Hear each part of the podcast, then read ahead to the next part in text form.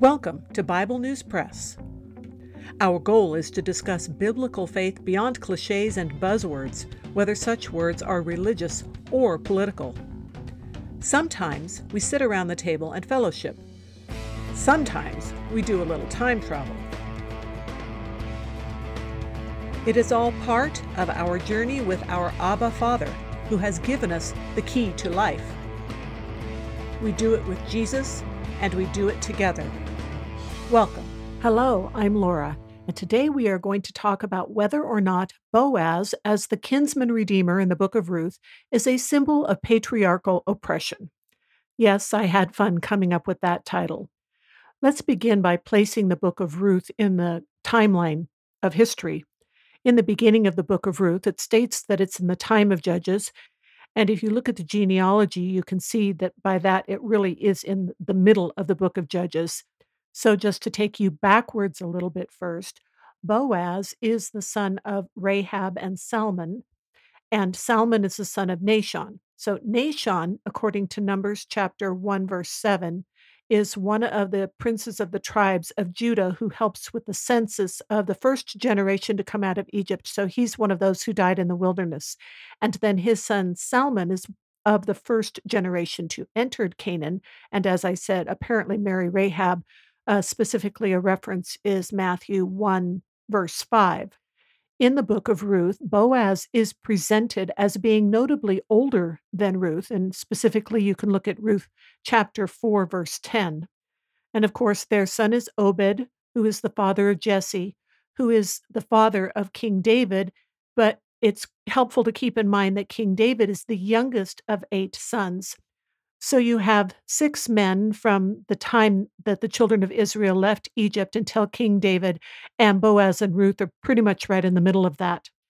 Now, the book of Ruth shows several laws in action. So, one of the things that this story does is shows how these laws affected people in real life. First of all, you have the law of gleaning, which you could read about in Leviticus chapter 19, verses 9 and 10, and Leviticus chapter 23, verse 22. And in there, the Israelites are only supposed to go over their field once to harvest, and they're not supposed to harvest in the corners. And the rest is supposed to be left for the poor to help get some food for the season. Then you have the laws about a brother providing offspring if his brother's wife is barren and his brother dies. In theological circles, for some reason, this is often referred to as the Levirate marriage. It has nothing to do with the tribe of Levi. It comes from a Latin word meaning levir, which means a husband's brother. But you can specifically read about this as the law in Deuteronomy chapter 25, verses 5 through 10.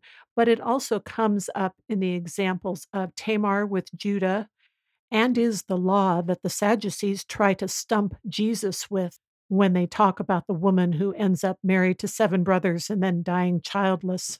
And then we also in Ruth have reference to the laws regarding a near kinsman. The role of the near kinsman is specifically mentioned in Leviticus chapter 25, verse 25, talking about um, if a poor brother um, sold his property because he was in debt or needed the money for some reason, then a near kinsman was supposed to redeem or buy back the land that this poor brother had sold. So that is half of what is happening in the book of Ruth.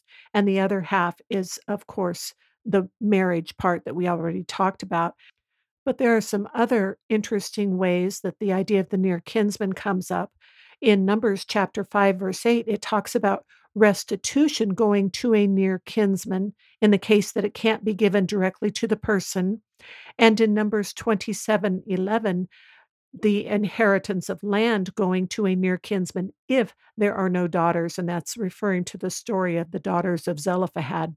And then you have a couple of instances in the New Testament uh, one is in John chapter 18, verse 26, where Peter cuts off the ear of the kinsman of the priest, and Romans 16, 11, where Paul greets his kinsman Herodion in the letter. So you can see it's just used as a general term, meaning pretty closely related. And so, as we see in the story of Ruth, some people are nearer kinsmen than others.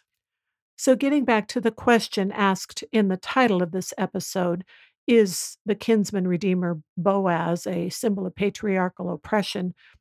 That's like asking if God's law is just capricious and mean spirited authority. If you don't know Him, then you might be tempted by your own distorted perspective and by the fact that you don't understand Him or are rebelling against Him to think that the answer is yes. But when you know Him and you see the fullness of His Word, the answer is no. But let me explain more. First of all, someone might wonder why couldn't Ruth just get a job? Well, their culture, their nation had a land based economy, and wealth was passed from father to son via the land, except for the instances that we talked about, like the daughters of Zelophehad. So Ruth was basically working for her welfare, and possibly other opportunities might have come up, but she's still really new in town and destitute, and she is working hard to get her food. There are biblical examples of women working, everything from Deborah being a judge in the book of Judges. I don't know if she got paid, but she was working, and Lydia being the seller of purple in the New Testament. And Ruth was resourceful and hardworking, and she was also humble enough to listen to guidance and accept help. Plus, God chose to include her in David's and hence Jesus' lineage because of these qualities. And don't forget that marriage is an honorable part and an original perfect design for men and women. So she is not less because she got married. Now, at this point, it seems reasonable to talk a little bit about the role of women. And I don't claim this is going to be an exhaustive discussion of this, but I think it will cover a lot of important main points. According to Genesis, woman was made for man, but man was incomplete without her. She's different from man, but she's not inferior. She's equal in value, but not in function. In the marriage, a woman is meant to be an ever present picture of the church, whom Christ dearly loves and sacrifices for. A woman is uniquely able to bear life, to give birth, but not without a man. It's kind of the final answer to all of the gender discussions that no matter how many hormones you take or weird surgeries you have, no man's body will just all by itself make ovaries and eggs, and no woman's body all by itself will make sperm. But the bodies just left the way that God designed them will do that quite naturally. Both the woman and the man were in God's presence in the garden, and both are equally redeemed through Christ. The fact is that the perfection of the relationship that a man and woman are supposed to have in marriage is marred by the fallen nature of man and the curse on the world. So it can be hard for us to separate in our minds the abuse of authority or headship from the way it was designed to be. But if we look at Jesus as a man and his relationship to Father God, I think we can get a better picture of that. Jesus submitted himself to the Father, and yet was fully God incarnate. He was not less. And he did mighty and amazing things to show the nature of God the Father and to work out his own role as the Son. Another way to think about the differences in the roles of men and women, and here I'm not talking about cultural differences, but obvious differences in design and, as we said, headship in the biblical sense in marriage are to consider the fact that God chose Israel. You can read about that specifically in Romans 9. He chose the nation of Israel to bring the law and to be the lineage of the Redeemer. But that doesn't mean that he didn't choose the Gentiles to also be saved. And in fact, that's part of the emphasis of the whole chapter there is that in spite of Israel having that specific role, the Gentiles were all chosen, they were all called as well, and could choose to respond to that, which brings us to an interesting point about Ruth. The way that Naomi instructs Ruth to go about things is actually a working out of how the law is presented. It was the woman who asked for the law to be applied to her. The kinsman redeemer was there to do the job, but Ruth had to ask him. She had to say, Here I am. But then that's all she had to do. After that, Boaz did everything else. I think you can also just see from the tone of the story that there is nothing about this where Ruth feels oppressed. She feels loved and taken care of.